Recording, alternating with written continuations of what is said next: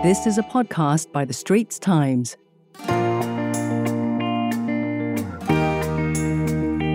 Welcome to Green Pulse, a podcast series by The Straits Times where we analyze the beats of the changing environment, from biodiversity conservation to climate change. I'm your host, Audrey Tan, and I cover science and environment for The Straits Times. My co host is David Fogarty. Hi, I'm David, and I'm the climate change editor at The Straits Times. It is the 27th of September. Southeast Asia, a region of developing countries, is hungry for power. As the world emerges from the shadow of COVID 19, demand for energy is expected to go up. But a report by IRENA, the International Renewable Energy Agency, showed that over 66% of the total installed power capacity in ASEAN in 2020 were fossil fuel plants. Yet, renewable energy options abound in Southeast Asia. Joining us to discuss the region's renewable energy potential is Mr. Mark Hutchinson, Chair of the Southeast Asian Task Force and Director for Asia at the Global Wind Energy Council. Welcome to the show, Mark. Hello, and uh, thank you for having me. So, Mark, based on the IRENA report, hydropower energy accounted for the largest percentage of total installed renewable energy generation capacity in ASEAN in 2020. So, why was hydropower such a dominant renewable energy source in the region? Well, traditionally, you know, solar and wind had not yet been competitive with hydro. There are quite a number of rivers in, in Southeast Asia.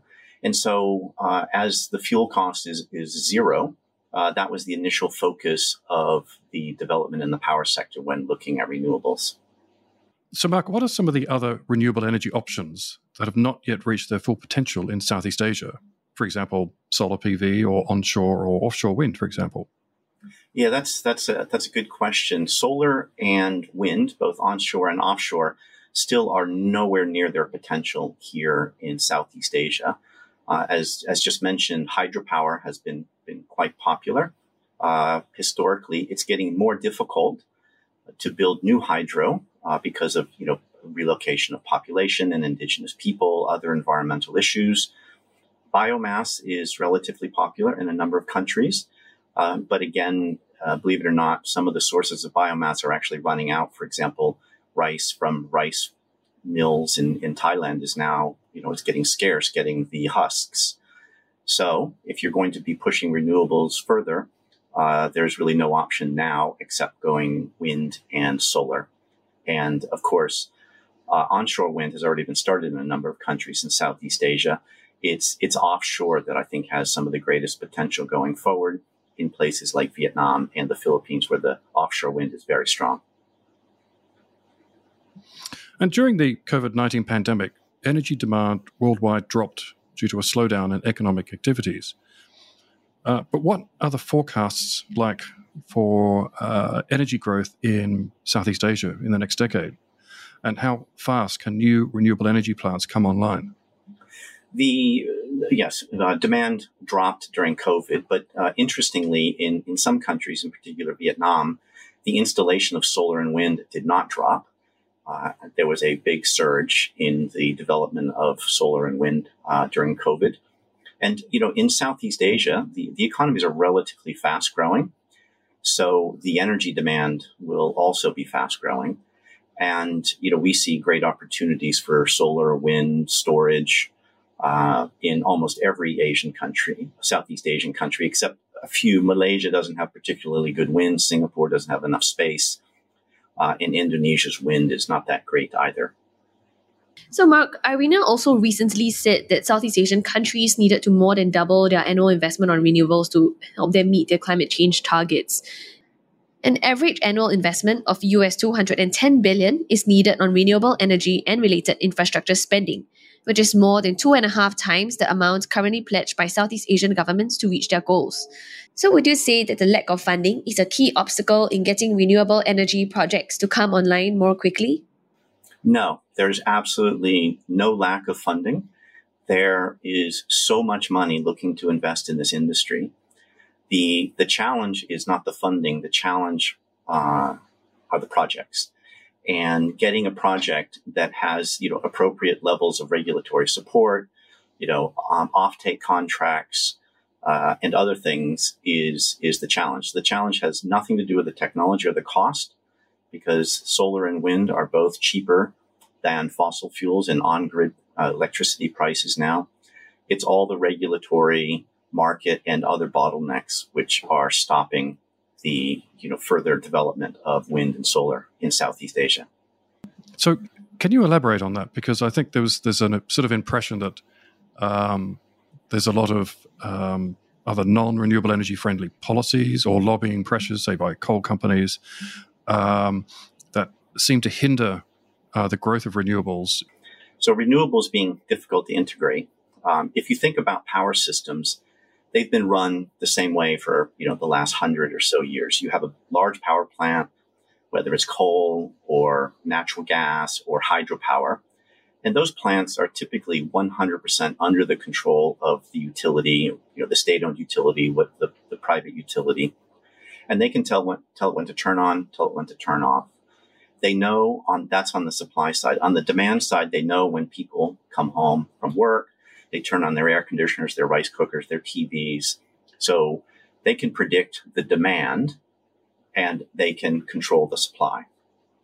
So now what you're doing is with all these net zero and other sort of carbon commitments, ESG commitments, there's a push to bring in more renewables. And as I mentioned before, solar and wind are the cheapest. But you can't predict exactly when the wind will blow you can predict fairly well when the wind will blow. You can predict reasonably well when the sun will shine, right? But the sun doesn't shine at night, right? And the wind doesn't blow all the time.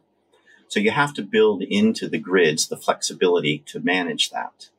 And if you look at markets where there are high penetrations of wind and solar, you can see that they've built in a lot of flexibility.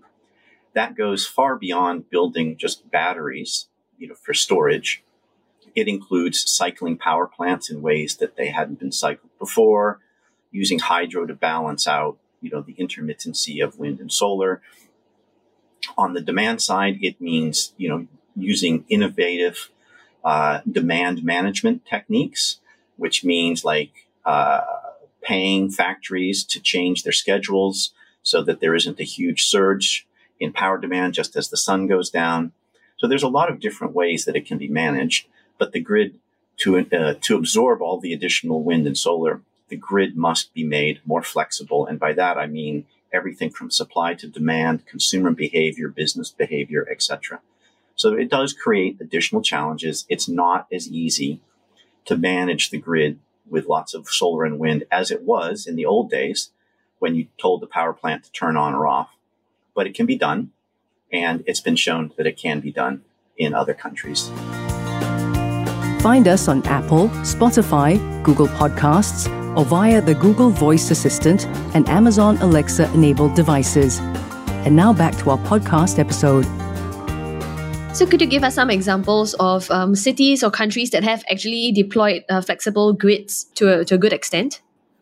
Yeah, so countries or states that have done this. So, for example, South Australia, the state of South Australia, um, has on occasion uh, produced 120% of its needs through wind and solar.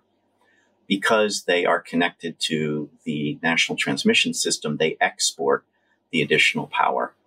Um, other grids like the UK uh, has has approached 100% uh, renewable energy. Ireland, Germany, California, they've all reached extremely high percentages of renewable energy. And you know, the it's it's inevitable that, that at some point it will top 100%. And that's where you need the storage uh, to be able to absorb it. But it's coming. It's a matter of, it's not a matter of if, it's when. So, what did it take for them to make that switch? I mean, you talked about batteries and all that, and that was an important technical part that needs to be integrated into the grid. But beyond that, what are some other key changes that need to be made to a traditional grid in order to make it flexible? Um, it can get pretty technical because there's this thing called system inertia. You have to manage both uh, voltage and frequency uh, down to the millisecond. so there are things like condensing capacitors and other types of actual grid management that you do. So technologies that you install upon the grid. uh, sort of smart management of the grid. So uh, extremely detailed monitoring of all the different bottlenecks uh, uh, uh, along the grid so that you know if you're going to be facing any challenges. Weather monitoring and prediction. So, for example, if you're all of a sudden you have this, you do your monitoring by your substation, and then all of a sudden there's a massive drop in energy input into that substation. Well, you know, maybe there's been a big cloud bank that goes over the solar farms that feed into that substation. So it's, it takes a lot more effort. Yes, that's true, but it can be done through a whole variety of, you know, technology, you know, human behavior, uh, financial incentives, and, and other things. Um, what do you think it means for people living in an area with a flexible grid? For instance, should I only start running my energy intensive appliances like a dryer only in the afternoons when the sun is shining? Yeah, I mean, think about it. If you have a, a, time of use meter, and and I believe it's available in Singapore for certain you know classes, you could have pricing where in the middle of the day you're encouraged to use electricity. Let's let's just say Singapore has lots of solar, which it, it, it doesn't. But say in a country with lots of solar, you could be encouraged to charge your EV in the middle of the day, right? You could be discouraged from charging your EV at 7 p.m. when the sun goes down and everybody's turning on their air cons and TVs and starting to cook. Right? So you could have pricing mechanisms that do that. And and those price signals are what could could drive behavioral change, and you could end up you know saving money um, while at the same time providing grid flexibility. And while that doesn't sound predictable, it is actually relatively predictable. If if you are given a certain pricing incentive structure, the the forecasters can actually use that to, to calculate what percentage of the people will actually charge their EVs in the middle of the day rather than at 7 p.m. when the sun goes down. And then they can use that to calculate what kind of, you know, reserves they need to build into the system and, and so forth. But renewable energy projects are not entirely without environmental impacts. And we've seen how wind farms in some places like Brazil or India are having neg- uh, negative impacts on bird life. So, wind farms in Brazil, for instance, are threatening the habitat of uh, Lear's macaws, uh, which are threatened with extinction. So, how can this tension be eased? There's, there's no question that any type of infrastructure project has environmental impacts, and wind is certainly no exception to that. I think what what what our members try to do is is really um, apply best practice, and and and at times that means going beyond the requirements of an individual's con- country's environmental impact assessments. So, for example, uh, I know for for a fact that some projects in a, a Southeast Asian country have gone above and beyond the requirements of that country's uh, EIA, and that so that they they will be able to sell to international infrastructure funds once they reach you know on once they put the power you know the wind farm online. Now, if they only did it to the local standards, a lot of the international infrastructure funds, for example, will not invest if they don't if they haven't done all the proper bird migration and other studies. So while you're never going to get to a zero bird kill, you know, you can, you can apply best practice to reduce the impacts as much as possible. And in, you know, the infrastructure funds and, and the other investors, international investors are, are driving this because they just won't invest in projects that can't show that they have done all the appropriate studies, move, move the project if necessary to get it out of a particularly sensitive area. Um, and yeah, so those investors are helping to drive this, which I, I think is a, is, a, is a good move. Thanks, Mark. And just to sum it all up, what would you say are your forecasts for the penetration of renewable energy options in Southeast Asia? I mean, according to the IRENA report, it's 66% fossil fuel total installed capacity in 2020. What would your forecast be for, say, 2030? Um, I think it's going to go down a lot because uh, I can, during COVID, I was actually amazed that the energy transition actually accelerated. At the beginning of COVID, I was expecting everybody to focus on that, but it hasn't. And so, you know, I, I talked about a lot of some of the challenges, but one of the things that I like to see and I fully believe in is that human beings have an infinite ability to innovate and overcome challenges. And so, you know, what I see is that there's a lot of people working very hard trying to make this happen because, you know, as you said, the, the government leaders have made these commitments. And so I think that, you know, our members and, and others in the industry, other key stakeholders are all going to push really hard. Um, and I expect, you know, renewables to significantly increase. And I expect fossil fuel uh, consumption in the power sector, certainly in, in, in most countries in, in Southeast Asia, to be going down by 2030 versus now instead of going up. So, yes, I'm positive for the future, but there's a lot of work to do. So, thank you for your time, Mark. We really appreciate it. Thanks very much, Mark. No worries. Thanks for having me. Well, that's a wrap for Green Pulse, and we hope you enjoyed our discussion. For more on climate change and the environment, do check out our stories in the Straits Times. And don't forget to subscribe to our Green Pulse podcast series on your favorite audio apps Apple Podcasts, Spotify, or Google Podcasts.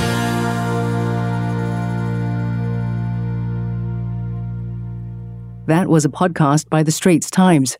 Send your feedback to podcast at sph.com.sg. Find us on Apple, Spotify, Google Podcasts, or via the Google Voice Assistant and Amazon Alexa enabled devices. For more podcasts by the Straits Times, the Business Times, and Money FM 89.3, you can also download the Awedio by SPH app. That's A W E D I O.